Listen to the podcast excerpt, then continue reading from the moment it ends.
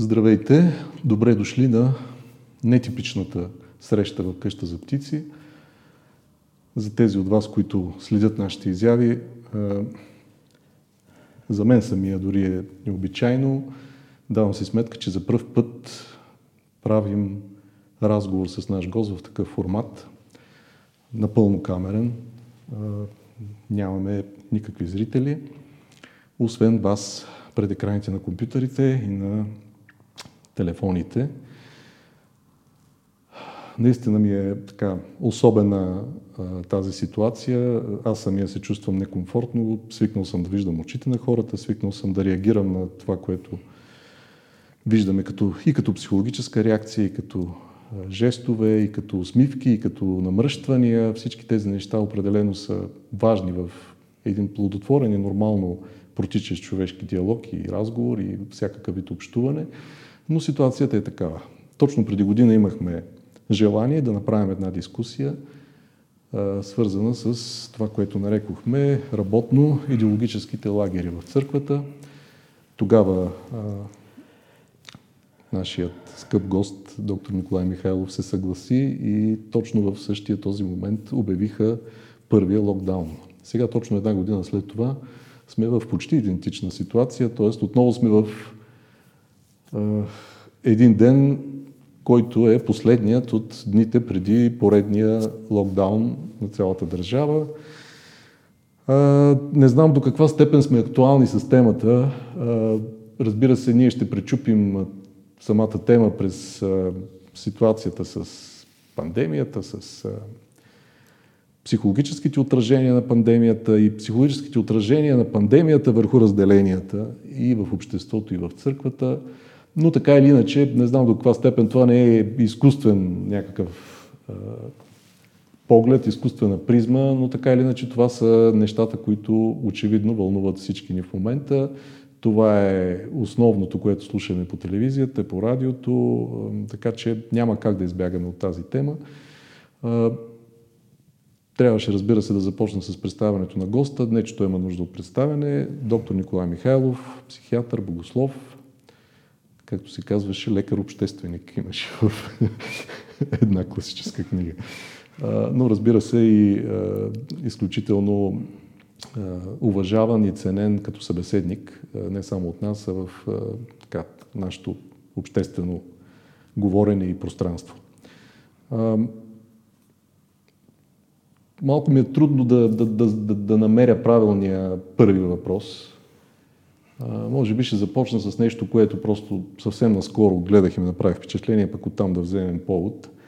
Наскоро слушах едно интервю с така, известния а, ваш колега Джордан Питърсън, а, където го питаха за, за непримиримостта между политическите фракции, разбира се, в Америка, но в световен мащаб, разбира се, между републиканци и демократи, между либерали и консерватори, между леви и десни. Въпросът беше формулиран малко обтекаемо, но той взе много хубав така, повод от това да развие една доста интересна, според мен, теза, че м- това, което е проблема в момента, не е точно сблъсъка между двете две възможни тези за, или възможни виждания за управлението, за развитието на обществото а, или за етически въпроси, ако щете, а по-скоро проблема е точно в тази психологическа непримиримост между двете страни и неспособността на всяка една от страните да признае на другата някаква минимална правота или базис на, базисно право да бъде права поне в някои неща. А, той смята, че без такова взаимно признаване на възможността части от аргументите на, други, на другия човек, с който спориш, да бъдат верни а, и предварително да, се, да си се съгласил и двамата да сте се съгласили, че смисъла на вашия разговор е този да намерите някакви пресечни точки, да изложите аргументите си и да оставите хората да преценят тежестта на всеки аргумент, но в същото време да запазите и свободата да промените частично и собствената си позиция, ако намерите някаква рационална, някаква рационална причина за това. Той говори естествено и за съдържателната страна на дебата. между ляво и дясно, между консервативно и либерално. И даже така разви една интересна синтетична, опит за синтетична някаква а, негова, негов поглед върху нещата, а именно, че в либералното той открива динамика, открива възможност за промяна, открива енергия, което понякога носи своята ценност. В консервативното открива всичко това, което можем да кажем, устойчивост, стабилност, задълбоченост и много други неща. Но той смята, че и двете страни трябва да приемат тези потенциални ценности от другата страна, за да могат да се срещнат и да говорят. Преди да стигнем до църковните измерения на политическите, политическите ни раздели, Мислите ли, че има някакъв резон в, в една такава позиция, а именно, че за да имаме някакъв нормален граждански или какъвто и да е диалог, предварително трябва да сме се съгласили за някаква възможност частично да се откажем от някои неща? Аз мисля, че е известно предварително смирение, думата и тук е подходяща, е, среща и диалог не може да протече даже и между е, хора, които принадлежат, условно казано, на един и същия е, лагер. лагер защото хората в дебат пораждат помежду си несъгласие и а, при една нагласа за изключителност на собственото мнение, диалога путава в добрия случай или просто а, свършва с крамола в лошия. А, между либерали и консерватори, особено в близката или далечна провинция, диалогичната среща е още по-трудна. То е някакъв общ наш опит. Дори и в пространството на църковния народ, в църквата. Защо случва така? Защото идеята сама по себе си не е проблем. Тя не носи е, рискове, тя е неутрална и може да бъде съобщавана в порядъка на някакъв идеологически е, обмен. Но, е, когато идеята бъде комбинирана с страст или даже истеризирана, тогава нахлува тази енергетика на нетърпението – на нетърпимостта и фанатизма. И а, а, особено ако спорещите лица имат за себе си сигурността на принадлежност към общности, които снабдяват а, с увереност всеки свой член и с а, то, то обитаването на това, което нарекоха балон – наличен, налични такива балони в социалните мрежи, в които хора, които споделят общ предразсъдък или даже убеждение, което носи резон, те а, имат в а, своя събеседник някакъв ехофеномен на собствените си изричания – това не само, че разглежда, ами корумпира съзнанието. То а, разучва да се разговаря. А това, което се нарича демокрация, най-общо казано, е ситуация на хладен, рационален спор.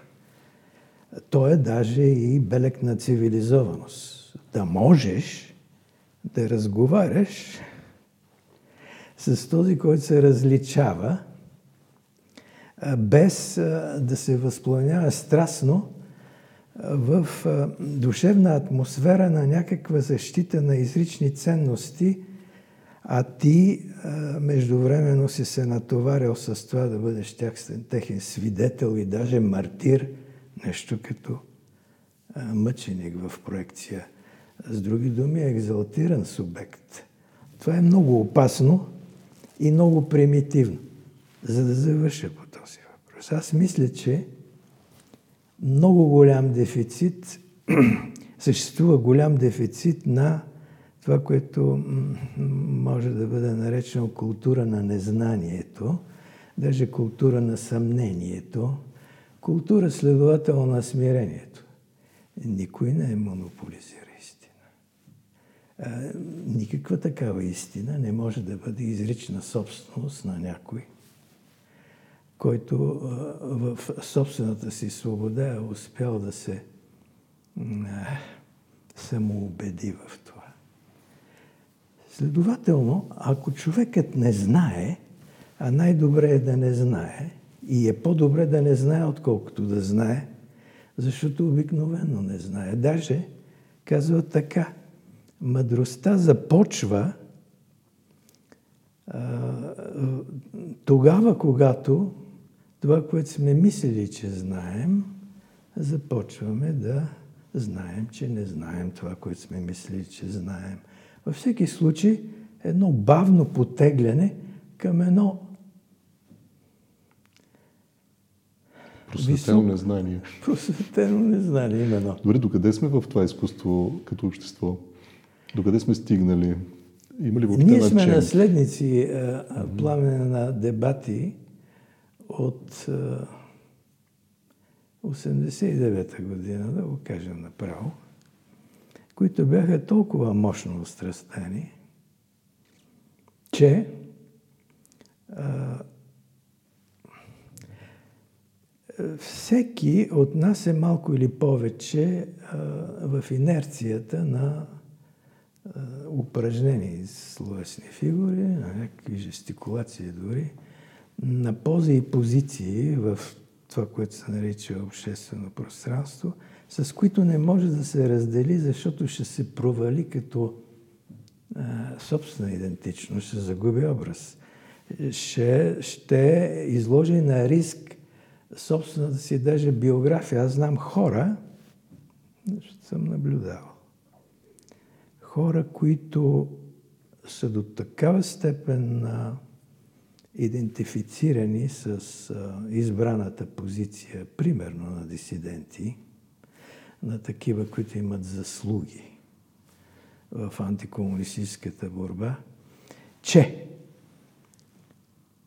въпреки, че темата за този антикомунизъм в класическата му форма на разгръщане тук е малко или повече анахронична вече. Съгласете се, това мисля си, че е безспорно – не могат да се разделят с нея, защото не могат да се разделят със себе си. Има чисто и просто отъждествяване между сферата на интерес, между една дълго упражнявана риторика, интимно, когато са насаме и публично, когато ще трябва да приказват, и а, себе си самите. Тоест, това е проблем в по-екстремния случай на чиста психопатология дори. Но ние говорим за нещо друго, което по-скоро в областта на търпимостта и културата. Културата на разговор и великото облегчение е да си прозрял, че не знаеш много и че света е извънредно сложен. С други думи, няма такава позиция привилегирована, от гледна точка на която нямаш конкуренти по каквато и да било тема. Защото ако са ти потребни сблъсъци, за да издивиш страст и за да пласираш някакви чувства, които не са от регистъра на благородните, нищо няма да те спре. Но ние разговаряме за една възможност в перспектива – за цивилизован разговор. Следователно, либералът, така наречения либерал, е много повече от своята функция да, бъде принадлеж, да принадлежи на либералната кохорта, както и консерватор.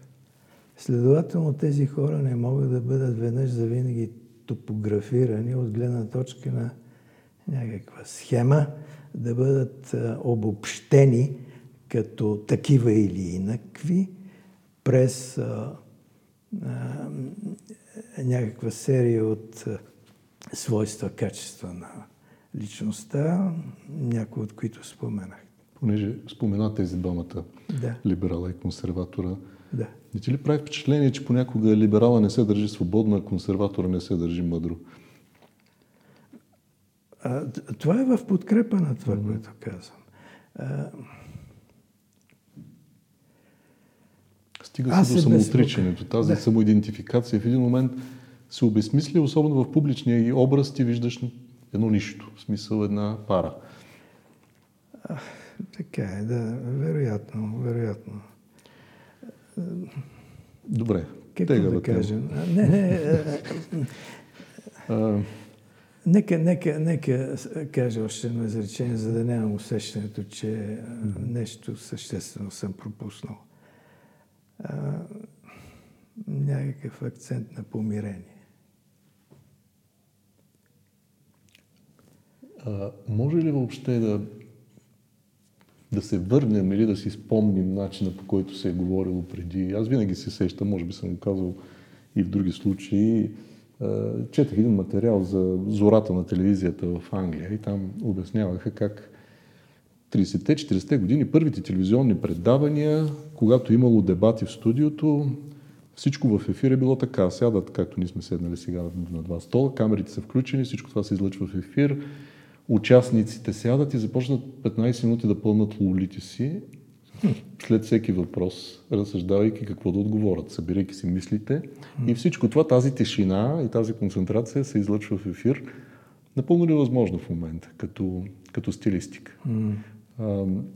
Спомням си също така времето, когато нямаше социални мрежи и когато ето сега, примерно, имах, там ще прочетем един въпрос след, след нашия разговор. Но по темата за това да се присъединиш към някакъв лагер, да се причислиш към или да бъдеш причислен към някой лагер, преди беше като че ли по-трудно това да се случи. Не все пак, за да изразиш някакво мнение, трябваше да седнеш, да извадиш молив, да извадиш лист, да си подредиш мислите, да напишеш писмо, да го гънеш в плик, да отидеш почта, да го изпратиш в редакцията, където при ние сме получавали такива писма. В редакцията на списание Мирна имахме такова, някои си спомнят където примерно са ни обвинявали за едни неща или са ни хвалили за други. Но въпросът е, че тогава някакси наистина човек можеше да седне, да прочете и да се замисли. Сега пътя от това да се причислиш в лагер, да съответно да идентифицираш, че другия не е в твоя лагер и съответно трябва да реагираш много бурно, пътят е много кратък и не знам дали е освен с добри намерения, но според мен със сигурност е опосредстван от някакви ари, ако не в чисто християнския смисъл демонични въздействия, то поне в психологическия смисъл този кратък път става прекалено а, така, уязвим за някакви неща, които са страсти, а, емоции и, и всъщност всичко това се увеличава в стократен, хиляден, милионен размер от обема на мрежата, от това, че може да се споделя и така нататък. И в един момент се получава една абсолютна неизследима, как да кажа, менажерия от мнения, в които всъщност единствената ти роля е да намериш къде да се идентифицираш, къде да се присъединиш и срещу кого да, да, да хвърлиш поредната буца. Mm. някак си тази динамика като че ли ограби, ограби нещо много съществено от възможността да говорим нормално и спокойно. Вероятно това е свързано и с масовизацията на разговора, с неговата Демократизация. Да, именно. Процедурна достъпност през социалните мрежи и така нататък. Социалните мрежи са анонимни и не се рискува много от една страна. Може да се втурнеш безнаказано зад ник, зад някакъв индекс, който ще замества лицето ти С други думи, интервенцията става малко или повече безотговорна по причина на самата медия. Медията е посланието, казват. На нас ни е казано, че да си топлохладен не е особено добродетел. От нас се иска нали, да, да, не, не. Понякога обаче тия да, да и не, не ги крещим с децибели, които според мен е малко проблематизират въобще цяла, целият този принцип. Да имаме твърда позиция, да имаме ясна позиция за нещо. А, мислиш ли наистина, че а, задължително трябва да имаме позиция по всеки един въпрос и тя трябва да бъде твърда, ясна, да, не и край? Не, не мисля така, разбира се. Не мисля така, пламене. Без да сме топлохладни. Не, не мисля така. А, не мога да... Е, как да кажа? Аз, аз имам твърдото убеждение, че а, единствено нужното е в периферията на масовия православен интерес. За да порасне човек, колкото би могъл да порасне, включително и по ум, mm-hmm. ще трябва да развие, ще повторя, някакъв здравословен скепсис относно собствения си капацитет да порасва по ум, mm-hmm. по парадок. И да функционира като някакъв а, а, интелектуален арбитраж или, който, или каквото е там. Във всеки случай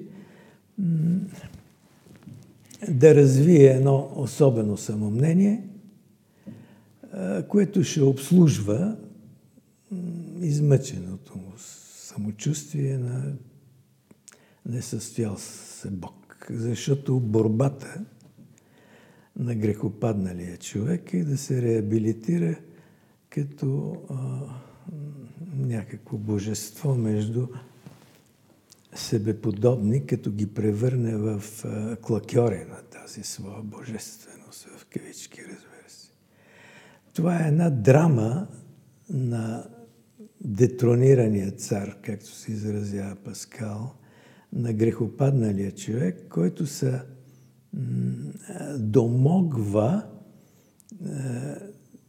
до това да получи потвърждение на собствената си валидност, но тази валидност е практически, е, фактически неограничена. Тя е, е свързана буквално с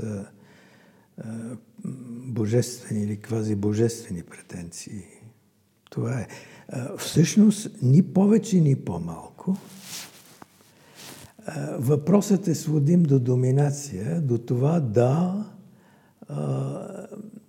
бъдеш признат, да бъдеш зачетен. зачетен, да бъдеш в някакъв смисъл първенец, който от вас иска да бъде пръв, да ви бъде слуга. Следователно, който от вас иска да бъде пръв, означава всички вие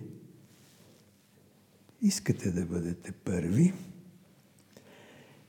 И а, това е прието в дълбочината на подбудата като някакъв законен човешки стремеж.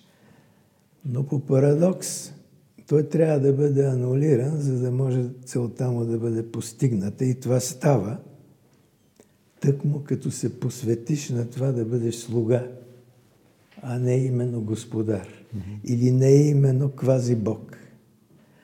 Иначе всичко това е страшна мъка. Аз си мисля, че човешките баталии, спектакъла на тази човешка комедия, е разбира се свързана с катастрофата, която се нарича грехопадение, родово и лично. Ако човек си даде сметка за всичко това, то означава да познае себе си. Да се познае в този радикален смисъл на думата означава да постигне най-същественото, към което е призван, а именно да се познае. Това е подвижническия път пар екселанс.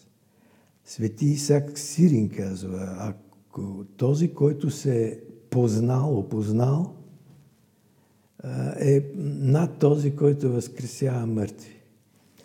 У Паскал за втори или за трети път споменавам името му днес, защото в неговата книга Мисли е разказано по безподобен начин, вероятно на друго място не може да се срещне това, драмата на разнебитения, дълбоко проблематичен, нещастен, изтързан човешки аз. Там са разказани всичките фалшификации на това да бъдеш а, такъв а, именно прокуден човек, прокуден аз, с късана или изтъняла връзка с, а, с а, своя творец. Тъй, че да познаеш себе си означава, казва Паскал, да се отчаеш. Ти би се отчаял, ако би се познал. Защото да познаеш себе си означава да познаеш дълбочината на собствения си грях. Ние сме в един късен час, казва Серафим, свети Серафим Софийски, в който а, първо с немощна ръка не можеш да спреш остъплението, а, Второ, той изрично препоръчва да се оттеглиш в самотата на собствената си отговорност пред Бога. И а, разбира се, не в претенциозната позиция на човек, който е подгонил съвършенството, а в а, този а, плач, с който започва всичко, ако то започне – защото какво друго ни е оставено, освен покаянието? То е един друг режим на много по-просто, много по-радикално и много по-честно отношение към всичко, което мислим, чувстваме и правим. Защото, нека кажа това – Първото нещо, което се случва с един човек, който се преживява като църковен човек, е да развие вкус към съвършенството. Само, че той развива вкус към съвършенството на другия и започва да го преследва, така се с зорко око развива наблюдателност за това какво представлява другия. И а, проектира собствените си вътрешни несъвършенства, които са оттеглени в дълбочини на незабележимост, защото понятието за съвършенство ги изолира от прекия достъп, така да се каже, за съзнанието всяко нещо, което е изтласкано в собствената ни психика дълбоко, се проектира в лицето навън. Ние виждаме това, което сме пропуснали да видим в себе си самите. Виждаме го в портрета на, на ближния, на другия. И го виждаме несъвършен – и понеже това злословие, прякото злословие е забранено, ние камуфлираме лошото си чувство към несъвършение през едно лицемерно поведение, което препоръчваме пред себе си самите като любовно отношение. Или като търпение, като такт, като прошка. И се развива една изключителна култура в кавички на тактическо лицемерие, на нещо като м- а, своеобразен свят на неавтентичност, която прави впечатление на хора извън тези среди, които във всички случаи имат решителни морални и естетически преимущества пред така наречените благочестиви хора от църковната среда. Нито веднъж не споменахме темата за пандемията, макар че така имах това желание. И то не толкова за друго, колкото да... Ние, разбира се, не сме в ситуация да пастирски да успокояваме хората, но в крайна сметка това е едно общо травматично преживяване а, за, за мнозина. То се така обективира и в много поредни разделения, много поредни кръмоли, от, стигайки от там дали въобще има такъв вирус, до това, че как всичко е една тотална манипулация. Със сигурност има елементи на манипулация, защото иначе нямаше да сме в ситуация да паднало човечество, ако нямаше манипулации. Но а, в целия спектър се разполагат тия мнения, до, до това нали, пълно и сляпо да се изпълняват всички нареждания на властите. Те са, както знаем, разностилни, разнобойни, а, но така или иначе хората са, хората са изолирани, хората са а, травмирани по някакъв начин, а, преживяват го по в вид, който определено ще има най-вероятно и дългосрочни последствия. В църквата това се пренесе, разбира се, по някакви екзотични канали. Споменах за рецептите и откровения от различни атонски старци по темата за COVID. Но така или иначе, можеш ли да кажеш някакви думи за, айде да не за, за отеха, ама все пак за някаква друга перспектива към този, към този въпрос? След една година вече пребивавайки в едно такова ненормално положение. Е, имаме, как да кажа, едно разочарование. Нека започна с това, пък ще опитам нещо да кажа. окоръжаващо. Разочарованието е свързано с начина по който масово се преживя проблема пандемия от християнска гледна масово много хора решиха, че е изправно да бъдеш в тази ситуация храбър, да не се боиш за живота си, да вярваш, че в някакъв смисъл си ненакърним, доколкото си вярващ. И също така да мислиш, че този проблем за пандемията не засяга църковния народ. Това в началото свеше като лайт мотив. А всъщност основният въпрос не е дали аз ще се заразя, а дали мога да заразя другия. А, как да кажа? Тъгата е свързана с това, че този акцент се изплъзна, мисля си, в а, начина по който беше обсъждано на църковно ниво дори всичко това. Имаше една паника от това, че ще затворят църквите. Имаше една конспиративна бързо спрегната идеология, че става дума за световен заговор срещу православието, с подробности, свързани с чипирането и т.н. Това остава валидно, мисля си, до голяма степен. Това не е много умно. Това не е много редно. Това не се разколебава, мисля си, на нивото на църковната проповед. Много от свещениците, както ми се струва, са склонни да мислят в този порядък.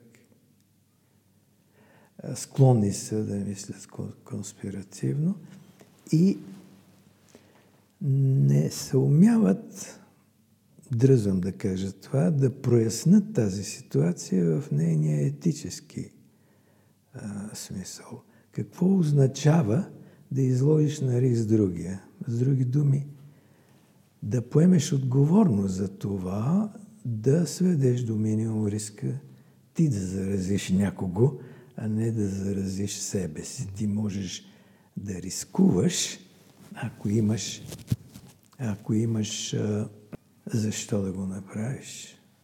Ти можеш да рискуваш за себе си, но не можеш да рискуваш за другия. Ти трябва да пазиш другия. Ти трябва да внимаваш за другия. Това е етически въпрос.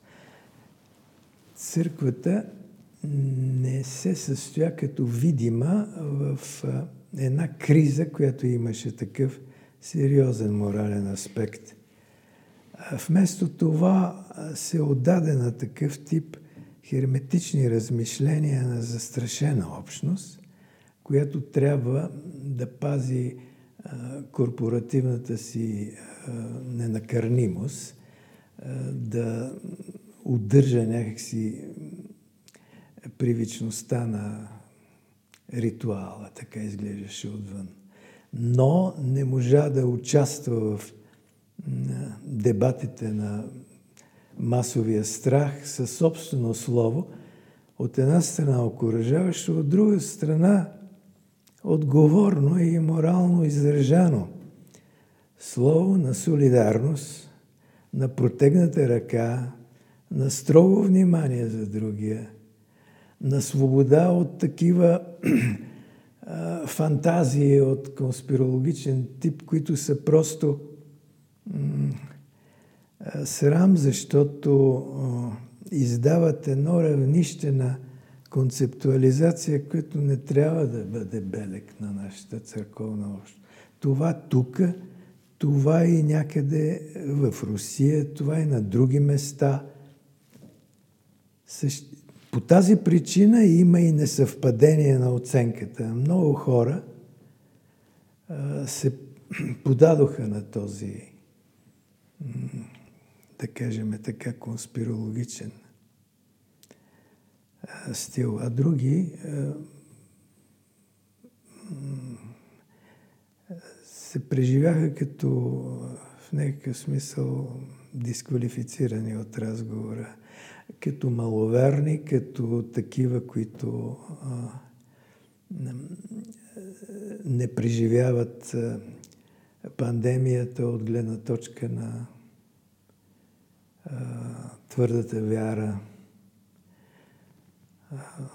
Те получиха клеймо на маловерни, защото останаха в а,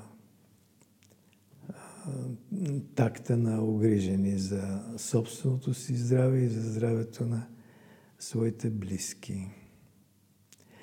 Това не трябваше да се допуска. Мерките бяха препоръчени ето така сото воче, се едно, че те не струват нищо и не ни касаят, защото сме вярващи. Това от трибуната беше казано буквално на масовата медия. Един или два пъти. А, но ние ще даваме вид, че спазваме такива мерки, защото а, сме лоялни граждани как вътре в една реална криза, която застрашава здравето и живота на хората, може да се промъкне нещо толкова плиткумно и всъщност дълбоко лицемерно. Нека го кажа направо, за да не търся думи, защото ще загуба много време. Това е разочароващо. Тук може да се каже така. Ние сме наследници на една църква, която стъжува дълго в социалистическия свят, научи лицемерието, научи двойното счетоводство, навътре и вън, а, не можа да развие първото изискване за някаква а, честност, за някаква откровеност и за някаква за, за здрав разум. Това означава за някаква в последна сметка нормалност. Сещам се за Александър Мен, свещеникът Александър Мен, покойният, който беше казал при живе, че преди да станем християни, е важно да станем нормални.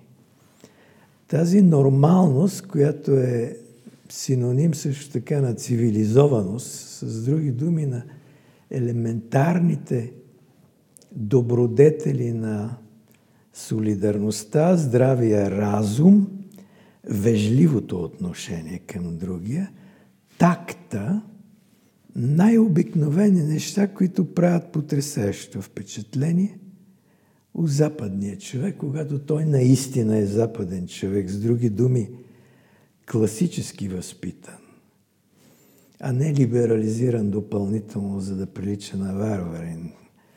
Сега, а, този класически човек прави, западен човек именно, прави такова впечатление, защото у него, както се изразява Константин Леонтиев, имам повече изящество, рицарство и романтизъм, казва той. На Запад имаше повече изящество, рицарство и романтизъм, отколкото на изток и това е вярно.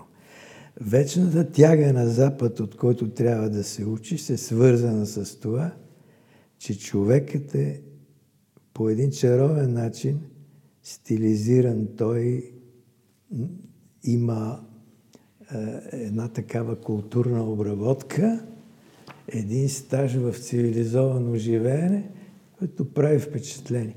Той е близо до това, което се нарича аристократичен човешки тип. Вече е загубено до голяма степен, но все пак в контраст с това, което става тук и даже в църковната сфера, става, това е един урок, който трябва да бъде следван. Не е лошо да се учим на това, което може да ни научи тъй наречения Запад, защото нещичко може да ни преподаде. Некаква любезност, да кажем така. Вежливостта е в самото начало. След това идва теозиса. Великата амбиция за преображение на човека, а ние започваме с съвършенството, бидейки в собствената си душевна подпочва варвари. А трябва да се започне с възпитанието, защото иначе главите ни стават фабрики на конспирологични версии за живота, които са просто опустошителни за здравия разум. Да не говорим и за собственото ни благочестие, доколкото го има. Така си мисля аз. Благодаря. Имаме малко време за въпроси. Дойдоха доста въпроси от публиката. Ще започна с принципния въпрос, който дойде преди нашата дискусия, т.е. човек е формулирал въпроса си преди да ни чуе. Въпросът е доколко имат смисъл подобни дискусии. Отговарям веднага, нямат никакъв смисъл, така че наистина не се препоръчват. Специално на него не бих му ги препоръчал. Той продължава. Те са дисекционно аналитични, понаболели въпроси, но лишени от санкцията на духовенството, се явяват несъборни, което ги прави нецърковни на практика. Даже си мисля, че така формулиран въпроса, произнесен в публичното пространство и очакващ отговор, той пак е част от една такава дискусия. Така че ще спестим, аз мятам да спестим притесненията Не, за нецърковност. Този въпрос е зададен все пак с... Ако ако смяташ, че трябва да отговорим. Добре, добре. съвест. Има право да зададе този въпрос. Има огриженост и има възглед. Аз приемам този въпрос като напълно законен. Но а, не съм сигурен, че имам какво да кажа.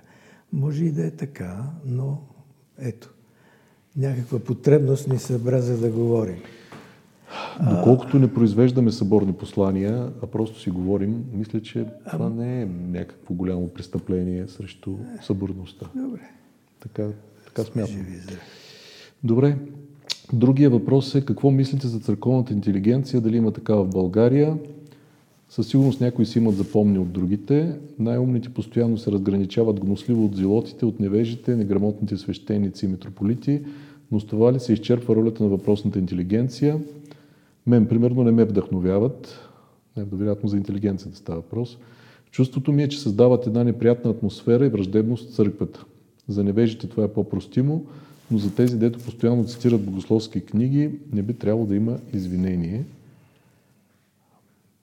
Не знам въпроса в какво се състои, дали има такава църковна интелигенция, аз не знам. Може би проблема е по-скоро в определени представители на, на, на такава интелигенция, които се държат е, враждебно и е, презрително към останалите, които със сигурност е, е проблем и укоримо. Но така, принципният въпрос дали има такава или няма такава интелигенция, не мисля, Нека че... този въпрос остане така, го оставим защото той, висящ. е, е, виж, е, Пламене, Да. в този въпрос има определена истина. Така зададен. Той носи и собствения си коментар вътре в себе си, един възможен отговор.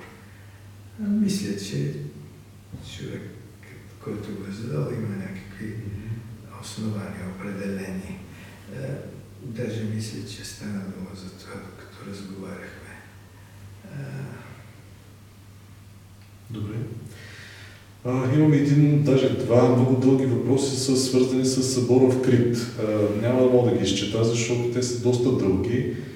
А, човек казва, аз съм убеден русофил, но понеже съм обективен и правдив, не смятате ли, че светейшество, светейшество Кирил, като е бойкотирал събора в Крит, носи основна историческа и морална отговорност за разкола в православието, а нашия патриарх е бил маршал в ръцете на патриарх Кирил. Ако не приемате това мнение, моля да се обосновете. Т.е. това е едно, един въпрос за събора в Крит и ролята на руския патриарх в него. Другия въпрос, че цитира се професор Стефан Бобчев и негова мисъл за схизмата, че има два вида схизма църковна и религиозна. Църковната е факт, Руската православна църква е прекъснала общение с четири църкви, защото са признали автокефалността на църквата в Украина. А религиозната схизма се проявява в различията между поместните църкви в ортодоксията и ортопраксията. Има вече религиозна схизма между 10-те поместни църкви, които са участвали в Крит, Откривате ли? Въпросът е дали откривате такава религиозна схизма. Значи двата въпроса са свързани с събора в Крит и последствията от него. Може би някакъв съвсем кратък коментар, защото това е наистина много широка тема за събора в Крит и кой какви вини носи там и последствията какви са за цялата църква. Макар и не пряко свързано с, с нашия разговор, защото ние говорим за идеологическите разделения, макар че да, всъщност там имаше идеологически аспект на усилие. Моят коментар не, няма да в този смисъл е безинтересен. Аз имам лична интуиция за това, имам някакво а, веднъж усещане, втори, тип, втори път а, частична осведоменост. И нека кажа направо, за да бъда ясен, а, това, което прави Вселенския престол,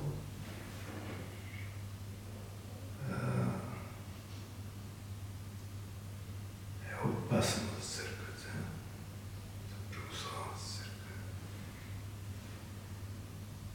Доколкото е последна сметка амбиция за власт закъсняла исторически, мисля си аз, за административна опека над автокефалните църкви, то е в а, някакъв дисонанс с а, дългоживяна а, автокефална свобода, да кажем така, е една ново, последна сметка, политически продиктувано усилие на през, този престол да систематизира православния свят под административната опека на Вселенския патриархат. Защо политическа? Защото нека ми извинят всички, които мислят различно, но нека си дадем сметка, че Вселенския престол, Вартоломей, патриарх Цариградски, е плътно зависим от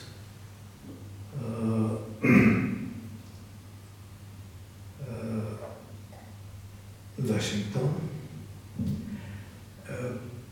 плътно зависим от геополитическия проект на американската администрация, на американския департамент. Това е нещо, което може да бъде проследено, не конспирологически фантазирано, а просто в порядъка на обикновено осведомяване да стане ясно, че това е интеграция на този престол в геополитическата сфера на Атлантическия свят. Толкова това резултира в постъпки, в инициативи, които разклащат тежко единството на православния свят и излагат на риск неговата цялост. Това е много печално и представлява едно изпитание в проекции за собствената ни църква, която под различни разнообразни посоки на натиск ще трябва да решава изкуствено за себе си и за нашия диоцес неща, които би трябвало да ни бъдат спестявани. Но понеже ние сме заложници на един конфликт, който е съвършено безмилостен между Левиатана и Бекемота, между морската и сухопътната цивилизация, между изтока и запада, ще трябва да плащаме цена и то тежка. И нека кажа накрая, че православната църква никой няма да търпи. Говоря за тези, които проектират бъдещето на либералния свят, прочетено в такива съчинения, като това на Клаус Шваб, да кажем, в голямото зануляване или пробуждане, или тази перспектива на новия свят, в който технологията ще доминира в политическото устройство на един глобализиран свят, за да преобрази човека, за да го интегрира с машината и за да го раздели с неговото минало, с неговата традиция на човешко същество, такова, което го познаваме. Това е все пак изповед манифест, говоря за Клаус Шваб, който а, е произнесен на Световния економически форум. Това е най-меродавното глобално послание в момента, което се чете като документ, като манифест за развитието на този свят. Това означава буквално война срещу християнското културно-историческо наследство, война срещу църквите и война срещу християнството, война изрична срещу православието, което каквото и да говориме, е упорито нереформируемо вероисповедание в най-благородния и най-благочестивия смисъл на думата. То е верно на традицията и на вярата, един път за винаги дадена по думите на апостол Юда. Това, че православието удържа памета, удържа своята вероисповедна памет, е нещо, което е абсолютно неприемливо за тези, които а, а, проектират един свят на фундаментална, радикална раздяла с това минало. А, това отново е въпрос на осведомяване, то не е въпрос на фантазиране или въпрос на някаква конспирология. Това са документи, които са публикувани. Това е нещо, за което застават правителствата. Това е нещо, което е застанала Демократическата партия на Байден в момента и зад което застават и, разбира се, ръководителите на Европейския съюз на тази зона, свободна за ЛГБТ, както се изразиха напоследък. А да кажа нещо анекдотично като иллюстрация накрая. Ето какво. Главният прокурор на Финландия, дама, е възбудила дело срещу бившата министърка на вътрешните работи на Финландия, наказателно дело за това, че във Фейсбук е публикувала на собствената си страница цитат от посланието на апостол Павел до Римляни, първа глава, в което се описва метафизическия происход, така да се каже, на хомосексуалното разстройство. А, то се описва като антропологическа катастрофа и като а, пряко следствие на това, че а, човекът а, не признава собствения си творец,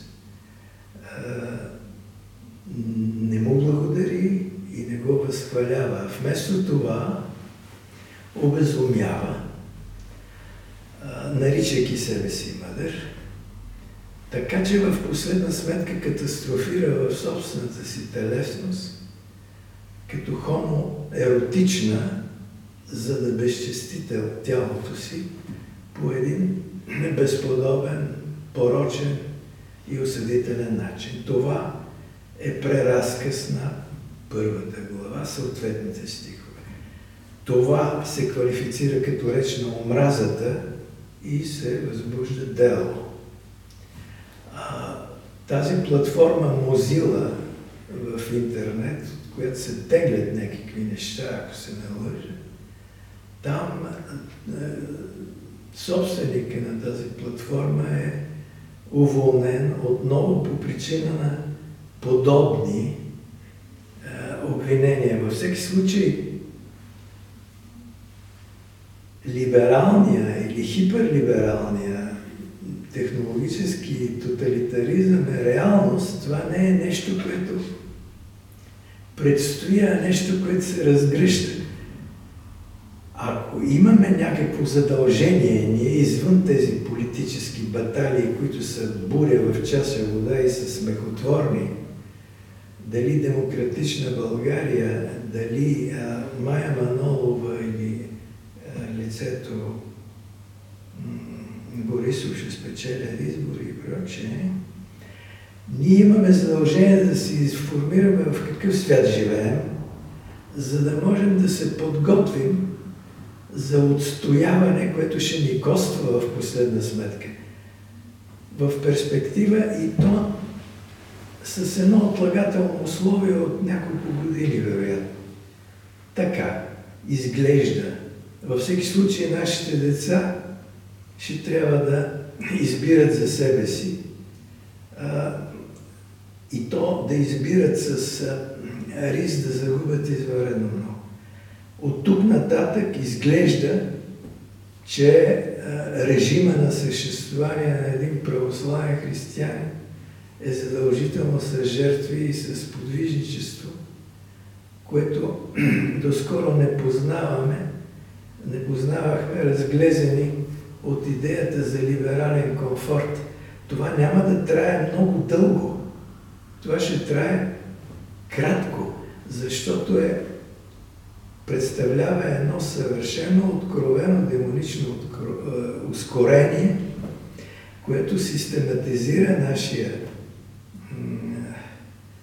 цивилизационен ареал, на който ние престижно принадлежим и а, за което мечтаяхме в периода на а, студената война. Тази студена война